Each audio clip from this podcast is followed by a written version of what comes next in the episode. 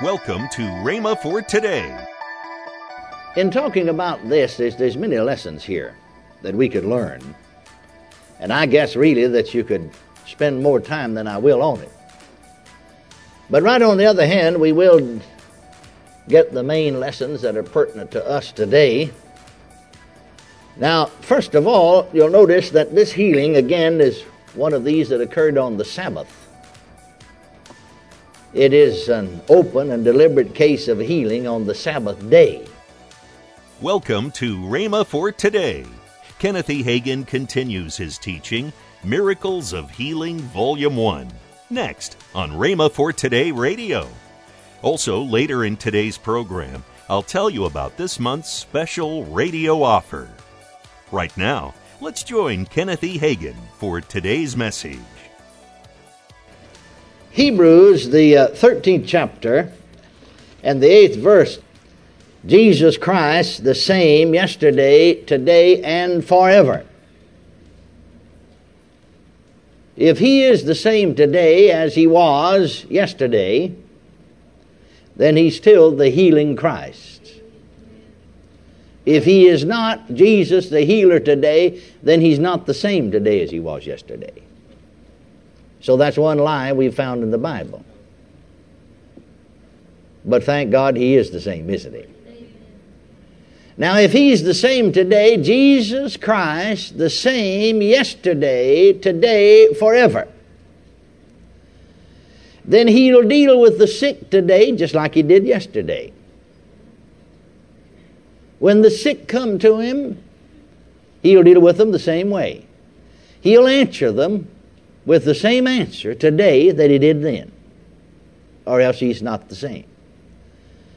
And so we're just going through the four Gospels, examining carefully and, and analyzing the individual cases of healing.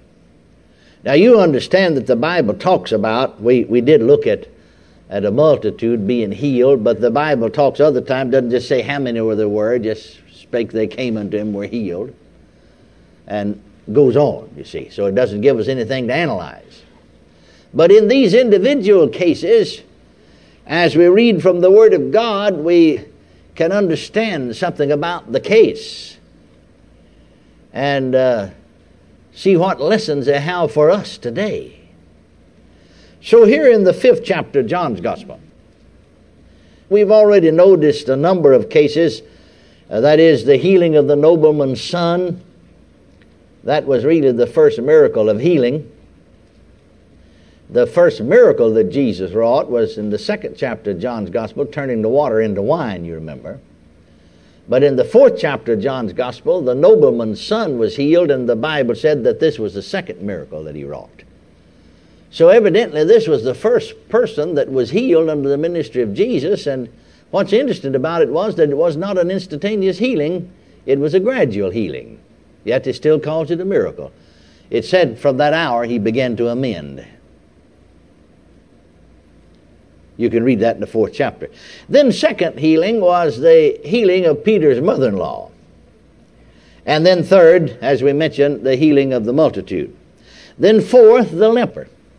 And then, uh, fifth, the, the paralytic or the man with palsy who was borne by four men as they brought him, you know to the house and couldn't get in because of the multitude, took him up on the roof and let him down in the presence of Jesus. Now, then, today we're talking about the lame man at Bethesda. Here in the fifth chapter of John's Gospel. After this, there was a feast of the Jews, and Jesus went up to Jerusalem. Now, there is at Jerusalem by the sheep market a pool which is called in the Hebrew tongue Bethesda having five porches. In these lay a great multitude of impotent folk, a blind, halt, withered, waiting for the moving of the water. For an angel went down at a certain season into the pool and troubled the water. Whosoever then first, after the troubling of the water, stepped in, was made whole, of whatsoever disease he had. A certain man was there which had an infirmity thirty and eight years. When Jesus saw him lie and knew that he had been now a long time in that case, he saith unto him, Wilt thou be made whole? The impotent man answered him, Sir, I have no man when the water is troubled to put me into the pool. But while I am coming, another steppeth down before me. Jesus saith unto him, Rise, take up thy bed, and walk. And immediately the man was made whole, and took up his bed and walked. And on the same day was the Sabbath. The Jews therefore said unto him that was cured, it is the Sabbath day. It is not lawful for thee to carry thy bed. He answered them, He that made me whole, the same said unto me, Take up thy bed and walk. Then asked they him, What man is that which said unto thee, Take up thy bed and walk? And he that was healed wist not who it was. For Jesus had conveyed himself away, a multitude being in that place. Afterward, Jesus findeth him in the temple, and said unto him, Behold, thou art made whole. Sin no more, lest the worst thing come on thee. And uh, you know, that's very important. Sin no more, lest the worst thing come unto thee.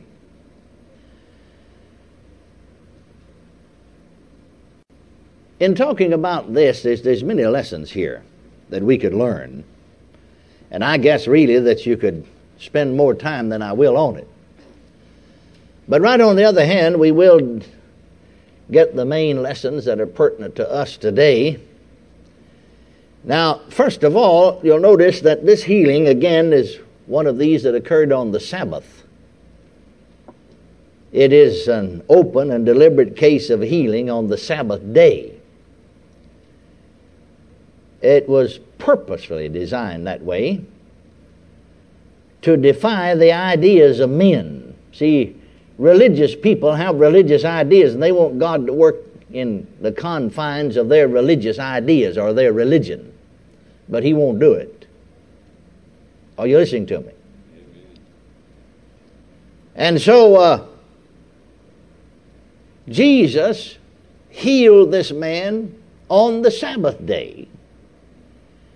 And one thing that it does picture to us is this fact that being done on the Sabbath, he's endeavoring to establish the fact that the healing of the body is really as essential as any other part of his spiritual ministry. Now, there's an underlying thought here, whether you realize it or not. I want you to get it. It's the reason why things don't work. See, the, the Sabbath day to the Jews, which was Saturday, that was the day that they kept. And uh, to them, you wasn't supposed to do any work. Now, you see, they thought that healing of the body is not a spiritual something. It's just something, you know, that should be put aside on some other day. Well, folks said, isn't that terrible? Now I want to show you something else. People today carry the same thing. The service is all over. People stand around talking. They come up and ask me, Would you pray for me? I say, No.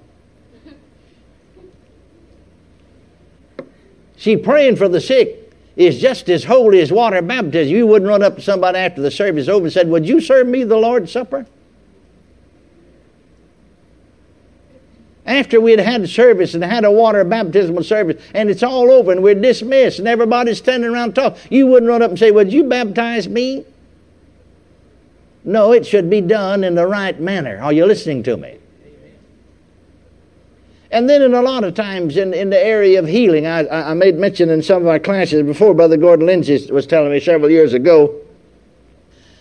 he and some of the Voice of Healing ministers, two of the outstanding ministers, I was in the Voice of Healing, but was there in, in London, England at a worldwide Pentecostal convention. All the Pentecostal denominations of the world were gathered together. Now, all of these Pentecostal denominations, you see, every single one of them believed in divine healing. Divine healing was one of the cardinal truths of their church. Yet in their convention, they made no provision whatsoever to have a healing service or to pray for the sick or anything in any way, shape, form, or fashion. But because Brother Lindsay was there from the Voice of Healing and two of the outstanding evangelists, and because so many people made requests, well, in this Prince Albert Hall in London, where 10,000 people were gathered, they finally said, Well, so many people have requested, you know, that we have prayer for the sick or have a healing service. And so uh, after the service is dismissed tonight, you see, we're going to ask Brother Lindsay and Brother so and so and the other healing evangelists uh, to, to stay and to minister to the sick. Brother Lindsay said when the prayer of dismissal came, we just walked out and went to our hotel. You say, well, wasn't that irreverent? No, no. See, they'd already dismissed the service. By so doing, they are, they are saying healing's not very important. It's not a part of the regular service. It's not a part of what God's really doing. See, He's doing spiritual things. He's not concerned about the physical things, you see. So we're tending to the spiritual matters and we'll push it to one side off here in the corner to have a little healing service. I'd be the same way. I'd just walk right out on them. In fact, I have walked right out on people. That's the reason folks are not getting healed because you grieve the Spirit of God in such services as that. Prayer should be sacred. Healing should be sacred. The things of God should be sacred and not just lightly entered into. Can you say amen? Welcome to Rhema for Today with Kenneth and Lynette Hagin. You can find more great materials by Kenneth E. Hagin, Kenneth W. Hagin, and the rest of the Hagin family by visiting our online bookstore. I want to tell you about this month's radio offer. The first product in this offer is the three CD series from Kenneth W. Hagin, Discovering Jesus. Also in this package is the CD from Lynette Hagin, entitled Defeating Satan's Strategies Through Prayer. Last but not least is the book from Kenneth E. Hagin entitled The Present Day Ministry of Jesus Christ. You can get all of this for the price of $25. Call toll free 1 888 Faith 99. Again, call toll free 1 888 Faith 99. You can also order online at rhema.org. That's R H E M A dot O R G. rhema.org. Or if you prefer to write to Kenneth Hagin Ministries, our address is P.O. Box 50126, Tulsa, Oklahoma 74150. We always love to hear from our listeners, so write in or email us today and become a part of Rhema for Today. Right now, let's join Kenneth and Lynette Hagin.